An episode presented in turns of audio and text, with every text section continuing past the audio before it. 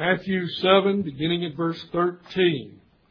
Enter by the narrow gate, for the gate is wide and the way is broad that leads to destruction, and many are those who enter by it. For the gate is small, the way is narrow that leads to life, and few are those who find it. Beware of the false prophets who come to you in sheep's clothing, but inwardly are ravenous wolves. You will know them by their fruits. Grapes are not gathered from thorns, nor figs from thistles, are they? Even so, every good tree bears good fruit, but the bad tree bears bad fruit. A good tree cannot produce bad fruit, nor can a bad tree produce good fruit. Every tree that does not bear good fruit is cut down and thrown into the fire. So then you will know them by their fruits. Not everyone who says to me, Lord, Lord, will enter the kingdom of heaven, but he who does the will of my Father who is in heaven. Many will say to me on that day, Lord, Lord, did we not prophesy in your name, and in your name cast out demons, and in your name perform many miracles? And then I will declare to them, I never knew you. Depart from me, you who practice lawlessness. We see.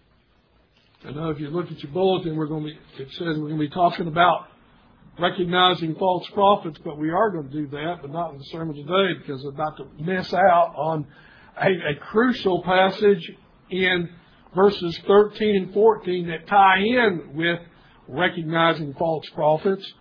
But we need to understand what Jesus has said here and clear up any confusion that some have with reference to verses thirteen and fourteen. These, this passage in verses thirteen and fourteen is dealing with the true nature of the gospel as defined by Jesus himself. Jesus is the one who defines what the nature of the gospel is, not men, although men try to do so. But it doesn't matter what men think. The only thing that really matters is what God thinks, and we need to understand what God thinks, what Jesus has said. And we're going to see that understanding verses thirteen and fourteen will help us to understand the nature of false prophets and how we are to recognize them. There are some that look at verses thirteen and fourteen and say to those of us, and I'll define the term here for a moment, they will look and say, you post-millennialists who believe in the victory of the gospel, who believe that King Jesus is reigning, who believe that the world will be evangelized someday. Sure doesn't sound that's what Jesus is talking about here in verses thirteen and fourteen. Because Jesus says the, word, the, um, the gate is narrow that leads to life, and there are few to enter that gate. As opposed to those uh, who are on a wide gate, where there's a broad path and there's a whole bunch of people on that path. Sure doesn't sound very victorious oriented. Well, as, as all things, we need to understand passages in their context. Uh, we need to understand the historical basis of that. So I am going to address that point, but that's not going to be the main emphasis of the message and where we're going, because we ought not to miss the importance of, of the gospel as Jesus sets forth for us. Now, as we look at verses thirteen through verse twenty-three, it's one of the most, well, all of God's Word is important. But it's, it's a portion of God's Word that we need to be very aware of. We need to pay close attention to, because of what is mentioned here, the, the sobriety of the passage. Uh, our soul's destiny hinges upon our understanding of this section of Scripture. The worst thing that could ever happen to anyone is to be deluded. Self-delusion is a terrible uh, thing to be Uh, engaged in. To think all is well with our soul when in reality it's not well. This is one of the most Verses twenty-one and twenty-three, although that will be the subject for another message, it's one of the most frightening passages for anybody, especially preachers, because it's, it centers in on preachers here, those who have done works in the name of Jesus. It's very frightening in one sense to think there are those who cast out demons. There are those who prophesied uh, in Jesus' name. That there were those who did, quote, good works. And then for Jesus to say to them, I never knew you. That's terrifying. That's a person who thinks all is well. That's a person who dies thinking they're going to heaven when they're not. There are all these prophets who uh, prophesy, who think they're prophesying in the name of the true God, and they're not. They're false prophets. They're, they're ravenous wolves. They are devouring the sheep. They're leading people astray. Jesus says, beware of these, of these false prophets. Know them by their fruit. But we've got to understand the gospel. And not the gospel that we prefer, but the gospel that Jesus teaches, the gospel and the only gospel that can save a person from their sins. You know, we don't have the right to decide how um, what it means to be a Christian. I don't have that right. You don't have that right to decide for yourself what it means to be a Christian. A Christian is what Jesus says a Christian is, what a disciple is. Jesus defines it for us. And so I can define it all I want. But what matters is, is how he defines it. And we need to understand how he defines it. After all, he is the great judge on Judgment Day. The Bible says that the Father has committed all judgment to the Son. That's what he has done. And we see here that we've got to keep in mind that Jesus, on the Sermon on the Mount, he is correcting Pharisaical uh, misconceptions of the law of God. He is uh, correcting a misunderstanding of what it means to enter the kingdom of God. Remember, Jesus said, unless your righteousness exceeds that of the Pharisees, there in chapter uh, five, he says, you will not enter the kingdom of heaven. So, we're going to see in this, this passage of Scripture, verses thirteen to twenty-three, it's one of the most important passages in all of the Word of God. And it really requires all of us to be engaged in self-examination. The Bible calls us to that. You see, the gospel is twofold in its thrust. Here's how it's twofold. First of all, you have to believe the right things about God. You have to believe the right things about Jesus, or you're not a Christian. In other words, you have to understand sound doctrine with reference to God. Without understanding sound doctrine with reference to God, you're not a Christian. The second thrust of the gospel is not only what we understand cognitively with our minds about certain truths, we must bear fruit in our lives that, that gives evidence of the fact that something has happened to change us from being creatures that were dwelling in darkness and that we've come out of darkness into His marvelous light. That we are not, we're not uh, old creatures, but we have become new creatures. That, that our hearts that were once stony hearts have become hearts of stone. There is evidence of that. Our text deals with this. So as we understand the gospel, Jesus wants us to understand very carefully, you need to get it right about me, and you need to be sure that you haven't deceived yourself, and uh, that your life is not bearing testimony that there has been a transformation in your life. You see, both are absolutely necessary to be a Christian. The knowledge and the life. The knowledge and the life. The knowledge leads into the life. So Jesus says, pay close attention, because narrow is the gate that leads into life. And there are a few that are on that path. And so you see, we can get, the, the thing about it is this, we can get certain facts correct about Jesus and still be lost. It happens all the time.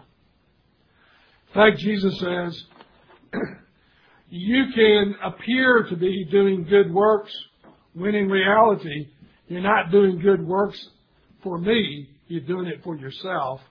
And that's why he says, you can prophesy in my name, you can cast out demons, and you can do certain things that you think are very good, and Jesus will not own up to us on Judgment Day. You see how important it is? Every time, I'm telling you, every time I read this passage, there is a certain element of fear. It's designed to be that for all of us. I'm not the one preaching on it. I got to be sure I'm not one of these false prophets, that I'm not deceiving myself. And myself, and you got to be sure you're not deceiving yourself. And so what we see here, we we live in an age where the gospel is being assaulted from all various angles. One of the greatest problems in our culture is that, as you are quite aware, is that we want to make salvation open to everybody, no matter what they believe. I mean, that, that, this is what we call pluralism. Uh, as I mentioned to, uh, last week, so we see it in the fact that the pluralist mindset emphasizes sincerity of belief no matter what the content is. And therefore, they want to open it up to anybody who's sincere, anybody who's religious. Well, need I remind you that the Pharisees were very religious people. They were the teachers of the law.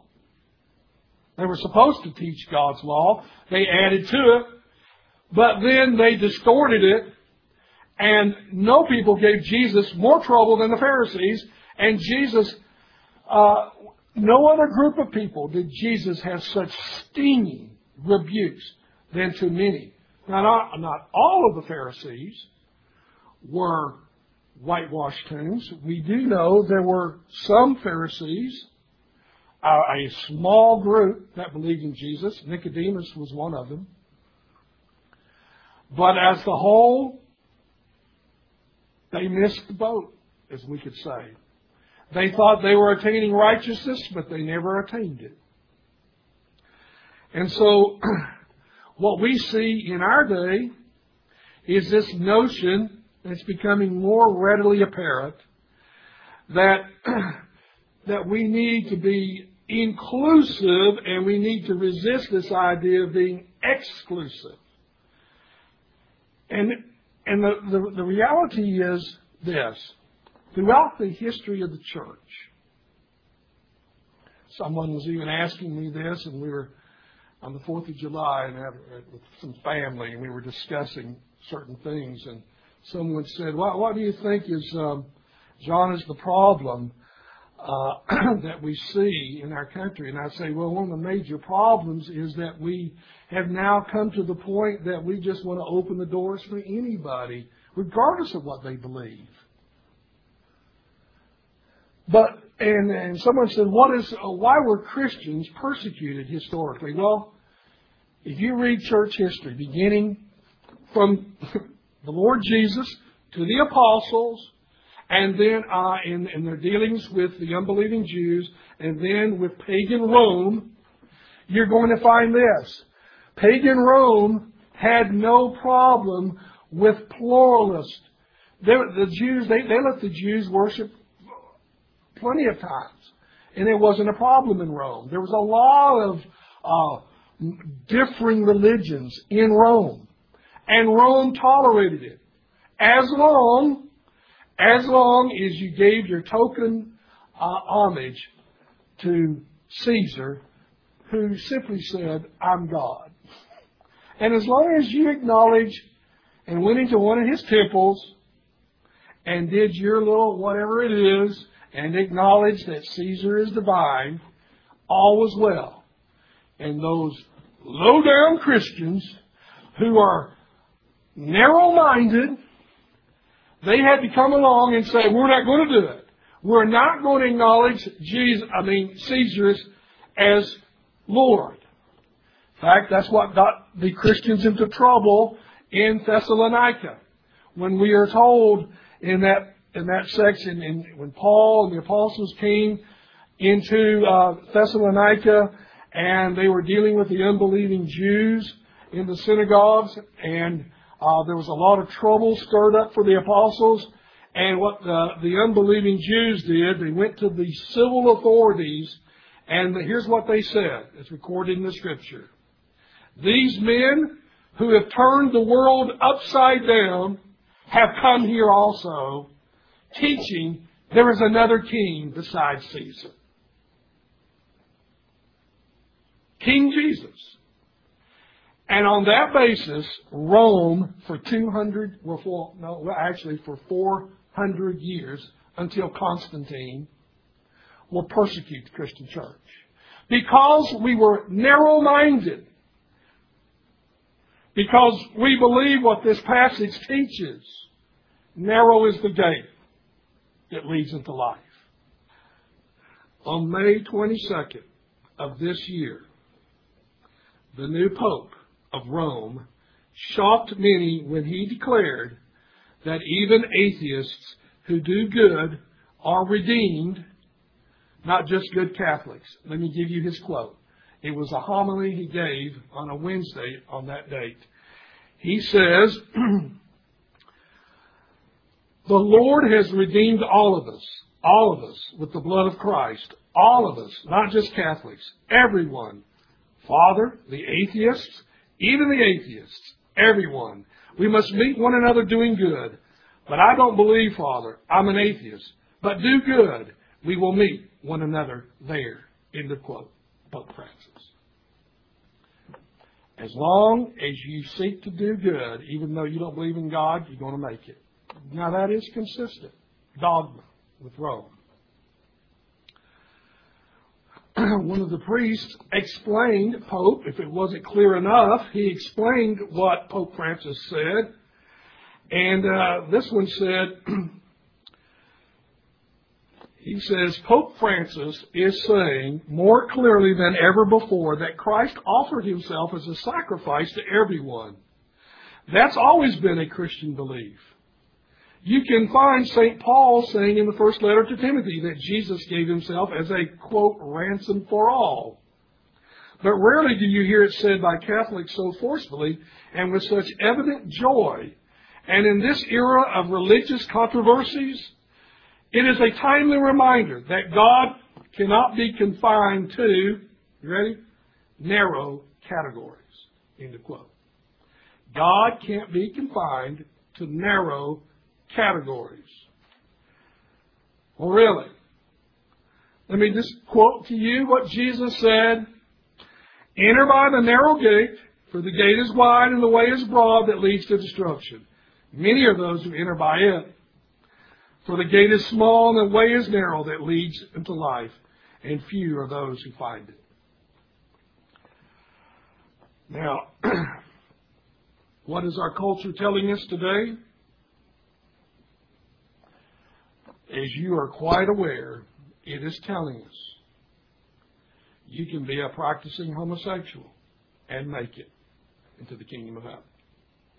That is what our culture is saying. And if you don't believe that, and if you preach against that, you give any indication that you don't adhere to that, you are considered a hate monger. You're considered someone to oppose.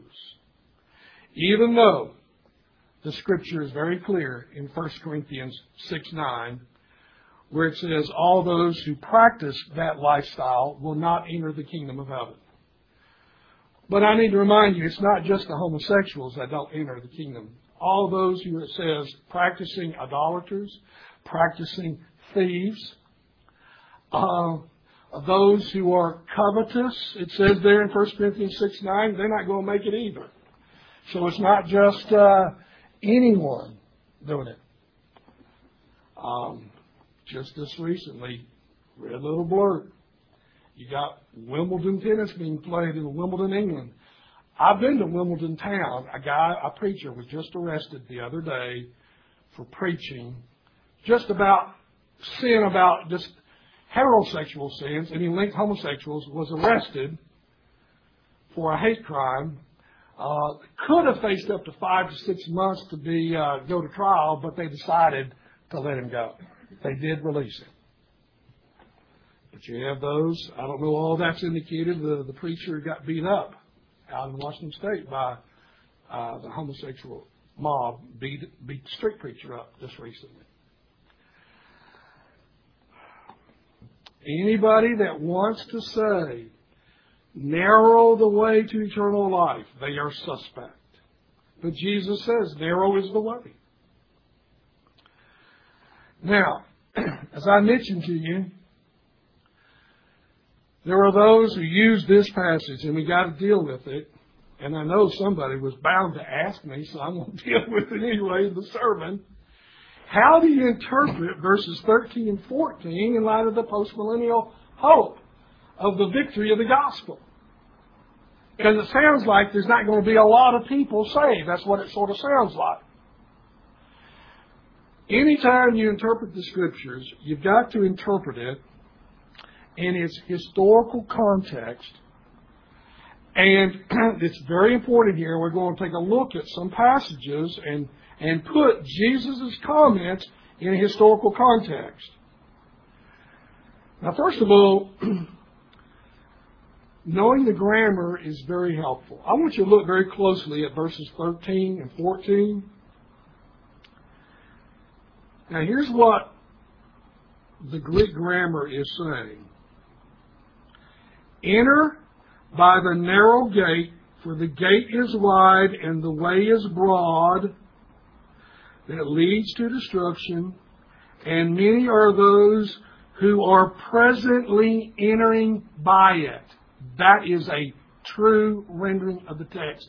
Those who are presently entering into it. For the gate is small and the way is narrow that is presently leading to life, and few are those who are presently finding it. Now, you may think, well, what's the big deal here? Jesus is not so much talking about some prophetic end of what the state of affairs of who, what number of the elect is going to be here. That's not what he's discussing. He's discussing what is happening in his ministry and what the dynamics that are going on. Very few are heeding him, is what he's saying. Very few. And uh, there are those who are, and he says, presently, there are a lot on this wide path leading to destruction. And he said, there are few that are presently finding this life.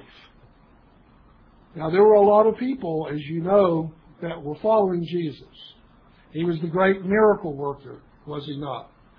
We're told that great crowds oftentimes gathered. And there are many times that there, that Jesus would turn to the crowd, we're going to talk about one in a minute, and lay something out, but all of a sudden he would just, as it were, filter out this crowd. There are those who have followed him because of his signs, and he says there's an evil every an evil generation seeks signs. And there are those, uh, we're told in John six, that when he began to get specific about himself as being the bread of life, he's got to eat of his body, drink of his blood, to, to enter in, all of a sudden that became offensive to people. And it says in John six that many of his disciples did not follow him anymore. And then Jesus turns to the twelve and says, you going to leave also? And that's when Peter says, well, Lord, to whom are we going to go? Only you have the words of eternal life. See, a disciple simply means a follower. There were many people following Jesus. But then when he began to uh, become specific at what it meant to follow him, then the crowd begins to get uh, dispersed significantly. Now, you know, one of the things, when you when you interpret a passage, when you deal with this passage, remember, the Word of God is not contradictory, right? Now, we are of the perspective that there is no contradiction in the Word of God. Now, for the liberals, they could care less. There are all kinds of contradictions in the Bible. It's just one of them. No, we're not of that perspective because we know that God's Word is true. It's inspired by the Holy Spirit. The Spirit of God doesn't lie. So there's not going to be a contradiction in the Word of God. So how do we take this verse that seems to imply that the number of the elect are going to be few at the end of history, when we have passages in the Scriptures, for example, that we talked about in Isaiah, where it says the knowledge of the Lord will cover the earth as the waters cover the sea, where it says in Isaiah that all the nations shall stream to Mount Zion to learn of the law of God, and then it says the nations will beat their swords into plowshares and will learn war no more. When you have in Psalm twenty-two, it talks about all the families of the earth will worship the Lord. When we talk about the Great Commission, when we get to that part in Matthew twenty-eight, it says all the nations will be discipled, meaning not just evangelized, they will be discipled. Uh, the promises of the New Covenant, where it says that uh, the Lord uh, will work in people's lives, that there will come a time that when someone says to his neighbor, do you know the Lord? It says they will all know the Lord, from the smallest to the greatest. Talking about this pervasive, uh, uh, great working of God worldwide, that Jesus must reign until He's put His enemies under His feet. All of this. How do you fit that passage? So what is Jesus talking about? You can't contradict it. Again, the historical context is important. Let me help you then with this historical context. For example, keep in mind that Jesus did not go to the Gentiles in His ministry.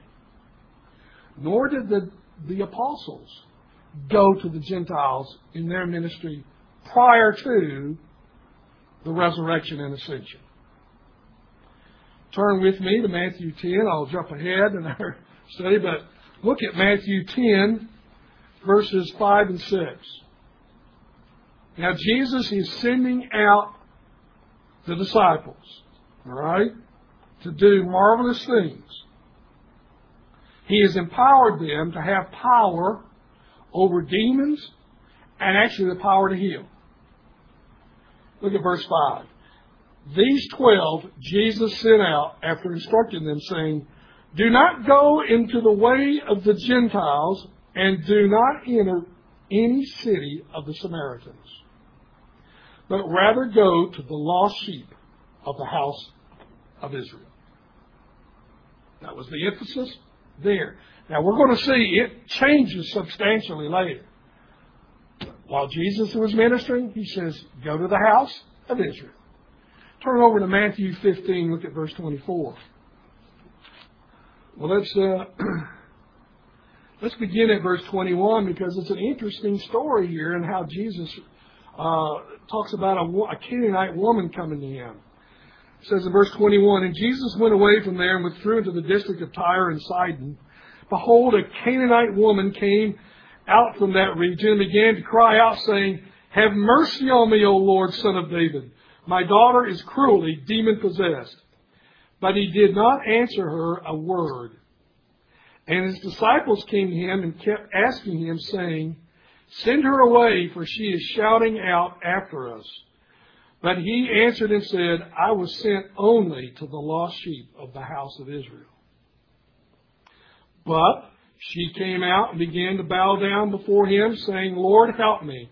And He answered and said, It is not good to take the children's bread and throw it to the dogs. But she said, Yes, Lord, but even the dogs feed on the crumbs which fall from their master's table. Then Jesus answered, answered and said, O woman, your faith is great. Be it done for you as you wish. And her daughter was healed at once. He didn't go into the Canaanite regions. He didn't respond initially. He says, I've been sent to the lost sheep of Israel. I am the Messiah. I have come to declare myself the King of the Jews. I'm the long-awaited Messiah. And I'm out to reach covenant Israel. He sent his twelve apostles to covenant Israel at first. Now the woman kept persisting, and he granted her uh, healing because of her persistence, even though she was a Gentile. Take a look at uh, Matthew chapter eight, verses ten through twelve. Now when Jesus heard this, well, let me give you, I'll set the context and then we'll break into verse ten. The context is the, the centurion, a Roman centurion soldier, uh, has a child lying paralyzed, suffering in great pain. He tells Jesus, look, you don't need to come and see him personally. I, I'm, I'm a soldier. I give orders and people follow me. All you have to say, Jesus, is be healed, and I know my son will be healed. So now this is this, this is the setting. So Jesus in verse ten says, Now when Jesus heard this, he marveled and said to those who were following, Truly I say to you, I have not found such great faith with anyone where? In Israel. And I say to you that many shall come from east and west and recline at the table with Abraham and Isaac and Jacob in the kingdom of heaven. But the sons of the kingdom shall be cast out into the outer darkness. In that place there shall be weeping and gnashing of teeth. And Jesus said to the centurion, Go your way, let it be done to you as you have believed. And the servant was healed that very hour.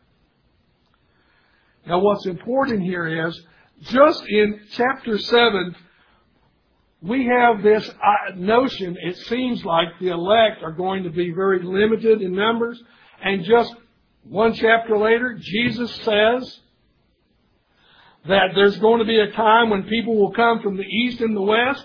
There's going to be a lot of people coming into the kingdom. That's what he says here. It says that they will come and they will recline at the table of Abraham, Isaac, and Jacob. Those are the patriarchs of Israel, right? So all these Gentiles, Jesus predicts these Gentiles are going to flood in to uh, the faith, and they will recline with the believing Jews. And notice he says, there are sons of the kingdom, there are some Jews that he says that are not sons of the kingdom. They are, if we may say, citizens of the kingdom in an external sense. But Jesus says they're not internal citizens of the kingdom. And in fact, he says they are going to be cast out into the outer darkness. So, we need to understand that passage, this passage, to help us understand what Jesus is talking about. He was sent to Israel. The apostles were sent to the cities of Israel. Jesus is dealing with unbelief that is prominent among the Jews. That's why he marveled at the Canaanite woman. That's why he marveled at the uh, Roman centurion. These were Gentiles who were believing while these Jews weren't believing. Take a look also at Luke thirteen. Look at verses twenty-two through thirty. Now this is important because it's a uh, Luke's version of Matthew's account. That's what makes this important. Luke thirteen, look at verses twenty-two through thirty. And he was passing through from one city and a village to another, teaching, proceeding on his way to Jerusalem. And someone said to him, Lord, are there just a few who are being saved? And he said to them, Strive to enter by the narrow door, for many, I tell you, will seek to enter and will not be able.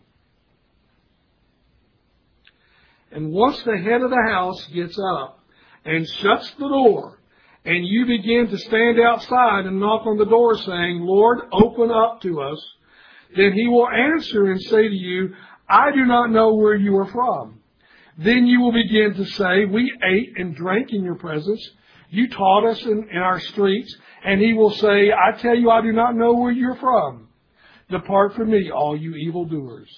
There will be weeping and gnashing of teeth there when you see Abraham, Isaac, and Jacob, and all the prophets in the kingdom of God, but you yourselves being cast out. And they will come from east and west and from north and south, and will recline at the table in the kingdom of God. And behold, some are last who will be first, and some who are first shall be last. So Jesus, somebody's asked him, there are going to be a few being saved, Jesus? And who does he reference? He's referencing the Jews at the time.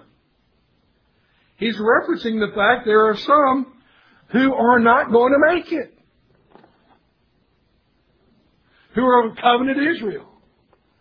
Some not going to make it. He says, you better strive to enter by me. You have to believe in me, he says, if you're going to make it. And so, when we consider this context, this historical context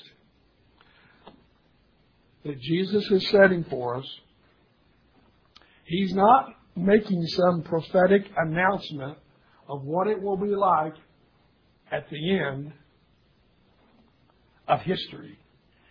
He is referencing what is going on in that present ministry and what the dynamics are happening among those Jews.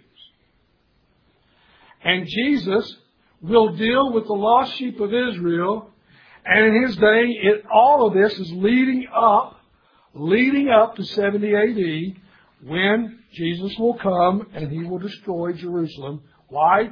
Because of their unbelief. Because they rejected him. Narrow is the way. He's talking to the Jews. Narrow is the way that leads into life. Small is the gate. Don't stumble over me.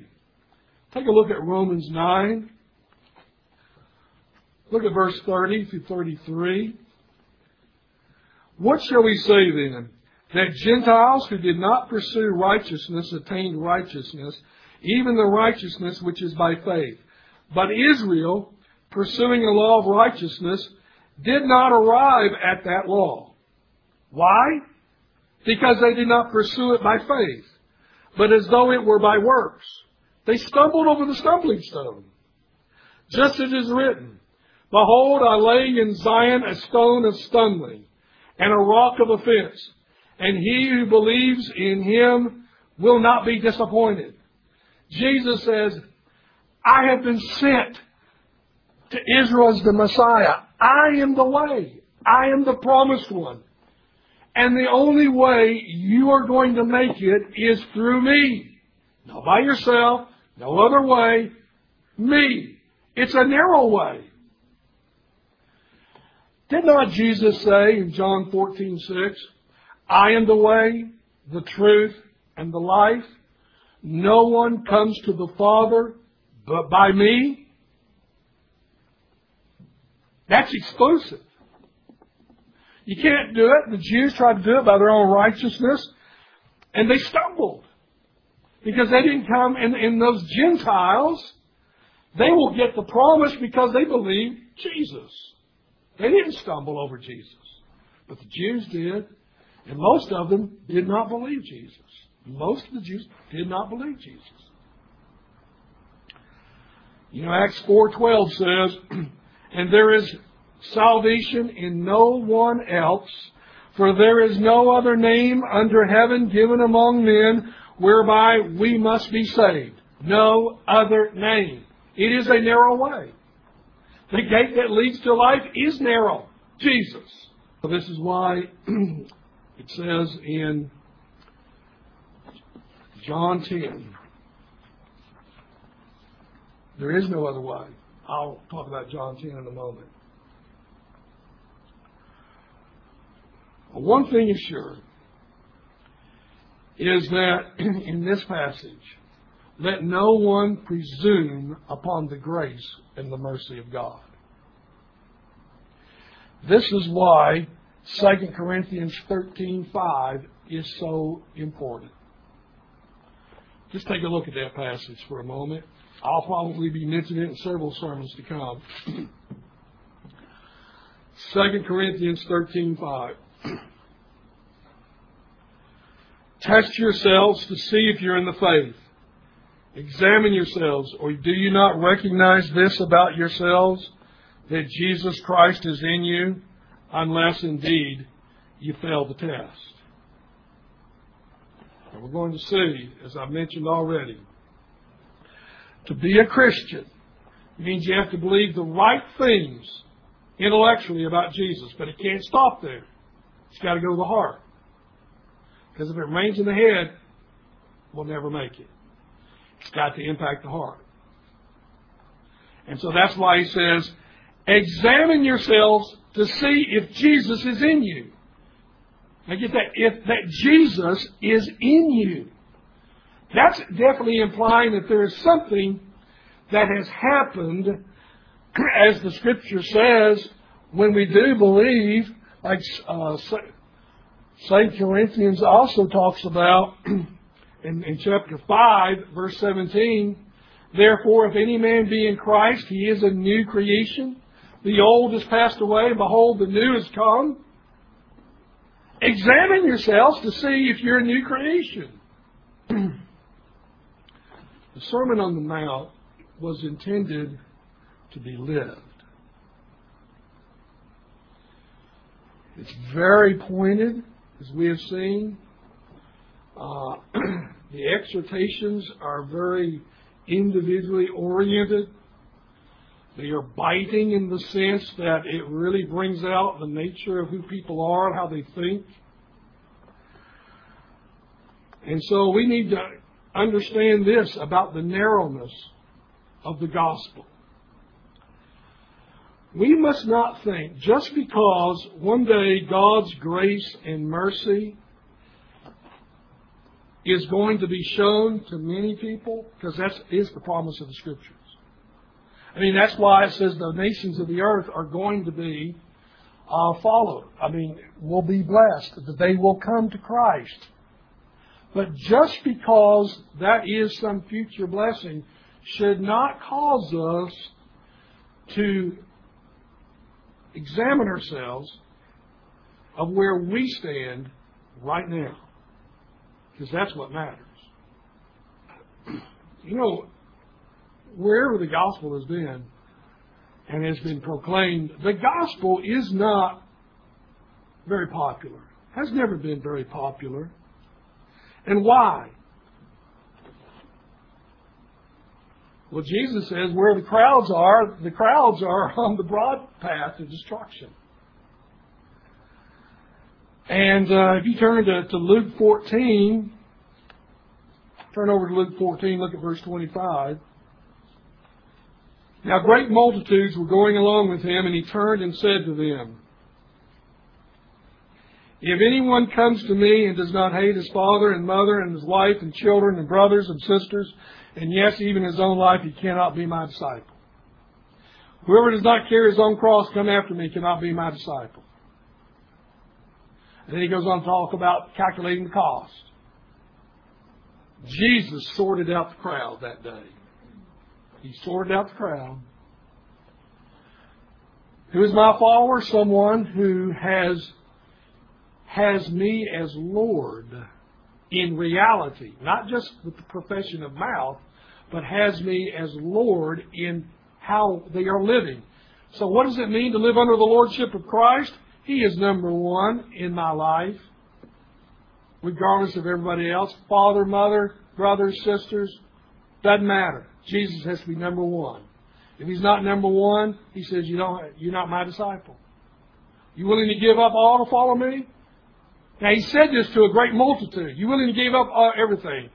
Well, most of them weren't willing to give up everything. So he sorted out the crowd that day.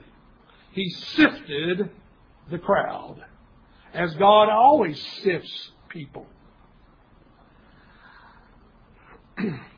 You know, cho- choosing to be a Christian means that we separate ourselves unto Christ and we distance ourselves from the world.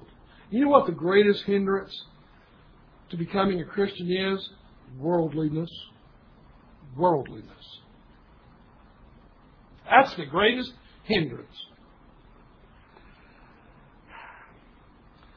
It's making a break with the world. See, Satan is called the god of this world for a reason. He is the god of a world in rebellion against God in its thinking. What does First John two, fifteen and sixteen says is, love not the world, neither the things in the world, for the, all that is in the world, the lust of the flesh, the lust of the eyes, the pride of, the, of life, is of the world, not of the Father. And he who has the love of the world, the love of the Father, is not in him. You know what that means? We're not a Christian. The Christian separates from the world. They think differently. That's why it says that we are a new creation. We don't think the same as we used to think. You know what was the great evidence that the Thessalonians had come to Christ? Now remember, Thessalonica was a Macedonian city, and only fifty miles away was Mount Olympus, the the, uh, the mountain of the gods, the Greek gods. Uh, paganism, the worship of those gods was was was pervasive in Thessalonica. And there in First Thessalonians it says, what was the proof that God had worked? It says they no longer served those idols. Well, let me tell you something. If you didn't serve those idols in Thessalonica, you were pointed out as being weird and being not in step and subject to being persecuted. You're not, you're not like everybody else. So those people who became Christians, who no longer distanced themselves from the world's philosophy, they stood out. But that's the way it's been with the Lord's people throughout history. You know, the world, the Bible says the world hates Jesus. And Jesus says, don't be surprised if it hates you. He says, don't be surprised when you get persecuted. That's what he tells us. Later on, we'll look at that in Matthew. Don't be shocked when the world persecutes you, because they hated me first. Those are the words he used. They hated me first. And it says, the servant is not greater than the master. If they hate the master, they're going to hate you, the servant. So if you're the servant, don't be surprised if you're hated, because they hate the master. The world hates Jesus. That's why the world is saying today, we Christians who are maintaining uh, our insistence that homosexuality is a, a godless lifestyle that must be repented of, that's why they're going to view us as, as the weird people, the out-of-step ones, the uh, the lack of the, those who like to prefer to hate rather than love. They want to make this false dichotomy. They don't understand the love of God, and therefore do not be surprised when they begin to persecute us for this. But that's the way it's always been. The world hates Jesus. The world longs for pluralism. The world wants everybody. Everybody can make it. You know, that's that's the problem. The world wants, wants God to cut a break for everybody. That's what the whole coexist thing is I referred to last week. We need to coexist. We need to learn to live with other faiths. We don't... And, and for you Christians to be so dogmatic to insist only on Jesus, well, you're a troublemaker. You're a troublemaker. And will be persecuted for that. You know, I'm a big fan of uh, George Whitefield. Now, Whitefield first came to America, and uh, he came during a time what's called in America's the Great Awakening that was going on in New England. Jonathan Edwards in Northampton, Massachusetts, uh, was part of that Great Awakening that lasted about four years in New England. And as Whitefield met with uh, Edwards, and uh, and then when Whitefield went into Boston, and he was uh, received very well in Boston among most of the preachers there, received him very well, but there was a very prominent preacher who did not like Whitefield, opposed Whitefield in the revivals. Uh, this man's name was Charles Chauncy, very prominent individual, church clergyman in Boston. He wrote against the revivals. Uh, Jonathan Edwards would do verbal battle with him. Now, the thing about it is, some of the problems that Chauncy were having were legitimate about some of the revivals. There was a lot of emotionalism going on, and some places it was getting out of hand. Even Jonathan Edwards will address that problem. But then, I'm going to I'm going to really paraphrase Edwards with a modern term. Don't throw the baby out with the bathwater. Edwards says, yeah, there's some problems with emotionalism going on, but let me tell you something. All the other things God's doing is a real work of God, and we ought to praise God for it. Now, here's the problem with Chauncy. Chauncy, though he may have had a point in the emotionalism, here's what he said. Chauncy says, we need, we have Scripture, and we ought to value Scripture.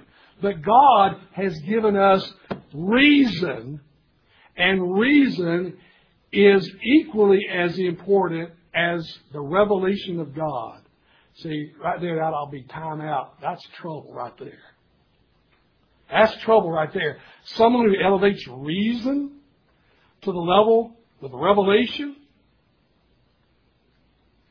And so um, Edwards will do battle in the press against Chauncy and, and all that. Chauncy will be a pastor of that church in Boston for sixty years. sixty years. In seventeen eighty-four, long after Whitefield has died, Whitefield will die in seventeen seventy. Uh, Edwards will have died before that. In seventeen eighty-four, Chauncy will write a book titled, they always, this is crazy how they title books. I'm going to give you the short version. The short version is The Mystery Hid from Ages and Generations or the Salvation of All Men. That's the short version. So, he wrote this book in seventeen eighty-four, and you know what he did? It's a four hundred two page book that I have sort of skimmed through in preparation of the book on preaching the victory of the gospel. It is the most uh, exegetical attempt to prove that everybody is going to make it in the end. Everybody. Everybody. Chauncy will write this book and will champion universalism. And in eighteen oh four, a group is emerging in New England called the Unitarians. And the Unitarians do not believe that Jesus is the Son of God. The Unitarians, uh, they deny the Trinity. The Unitarians will believe that man is basically good and that we will all make it in the end. And you know, and you can read Universalist Unitarian uh, literature. You can go on their website, and you know who they acknowledge as the one who gave them the basis to believe that? Charles Chauncy, the man who opposed the revivals. And, and the thing about the, the, the, the Great Awakening revivals is this. The most favorite, sir, I mean, the, the most uh, bot sermon that Whitefield ever did was called The New Birth. It's why the clergymen in, in England didn't like him. Uh, the thing about it is, he talked about the necessity of being born again. Got himself into trouble when he said some of the clergy need to be born again. That didn't go over well with some of the clergy. That's why they shut the pulpits from him, which forced him out into the open air to preach. They didn't like that either. Later on, he says, I might have been too hard on some of them, but probably not. But the new birth. But you see, that's what Chauncy did not like. And forty years later, he'll write this book. It is, it is incredible, the exegesis he goes through to try to prove that everybody's going to make it in the end. I sit there and think, you're crazy. You, you're going to use page after page after page, try to prove from the Bible there is no hell. There is no hell. We're all going to make it. And that is what the Unitarians will grab hold of and says, you're the one that started it, Chauncy. And then it sent New England down its path where there was once great light. We look at New England today as the what? The bastion of liberalism, the bastion of unbelief. That's the way it is now, but that's not the way it was. It was the, it was the geography of the Puritans. There were some great figures in New England. In the sixteenth and seventeenth century, New England was magnificent. But you let someone come in, and this will lead up to the false prophets I'll talk about next week. Chauncy was a false prophet. Chauncy revealed himself for what he really was, a wolf in sheep's clothing, and he will do immeasurable damage to the visible church. You see, the part of the thing about it is this. Turn to John ten. Look at verses one through three. Truly, truly, I say to you, he who does not enter by the door into the sheepfold of the sheep, but climbs up some other way, he's a thief and a robber. But he who enters by the door is a shepherd of the sheep. To him the doorkeeper opens, and sheep will hear his voice, and he calls his own sheep by name and leads them out. Jesus is the door. And anybody who doesn't enter that door, and it's a narrow door. See, it is a narrow door. It's only Jesus. It's not Muhammad. It's not Buddha. It's not the New Age. It's only Jesus. It is narrow. And there's no other salvation than any other. You got to believe that. If you don't, you're lost. The Jews, which Jesus was talking about, they didn't believe him. You know, when he cried over Jerusalem, there in Matthew twenty-three, he talks about how about the prophets who were murdered between the temple uh, in the history of the church. And Jesus says, you're about he's, to fill up the cup of God's wrath because you're about to kill the Son of God. And when you do that, you will fill up to the measure of the God's wrath. And he says, see that uh, that temple? He says, the day is coming when not one stone will be left standing in this temple. Jesus no longer calls it his house. He calls it your house. Because they had rejected him. And that's why we're told in Matthew twenty-three, he will weep over Jerusalem. How I would have gathered you under my wings as a mother hen gathers her chicks, but you would not come. You resisted me, the Messiah, the only way, the door, the narrow gate. And for resisting me, you will be utterly destroyed. And so what happened to them in seventy A D was only but a earthly manifestation of what happened to their souls for rejecting the only way. See, the thing about it is, as I try to bring this all together, that passage there in, in Matthew seven, thirteen, and fourteen is not preaching, it's not teaching against the great postmillennial hope. No, it, that's not its focus. That is going to happen one day. But still, when that happens one day, everybody's going to be rushing into the narrow door, the narrow gate. But that passage was given as a primary thrust to what was happening in Jesus' ministry at that time prior to his death and resurrection. And the Jews as a whole refused to believe. We got to maintain the distinctives. And brethren, let me tell you, the, the, the culture war that we are experiencing, it's going to get even more heated.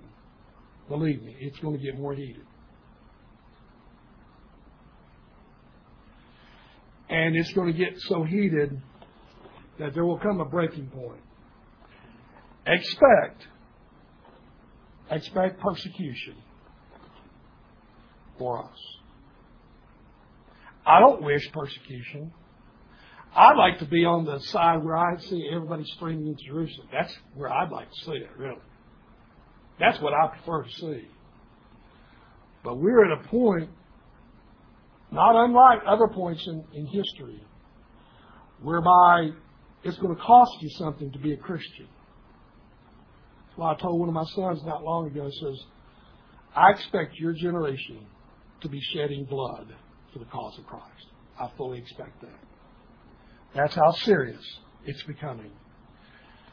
And the world has always hated Jesus. It will continue to hate Jesus, because he's the only way. But that's the gospel we got to preach. So in this midst of such turmoil, let's remain steadfast and preach only Jesus and that Jesus is the only way. Because in the midst of such turmoil, we can provide hope for people. That's the only hope. Let's pray.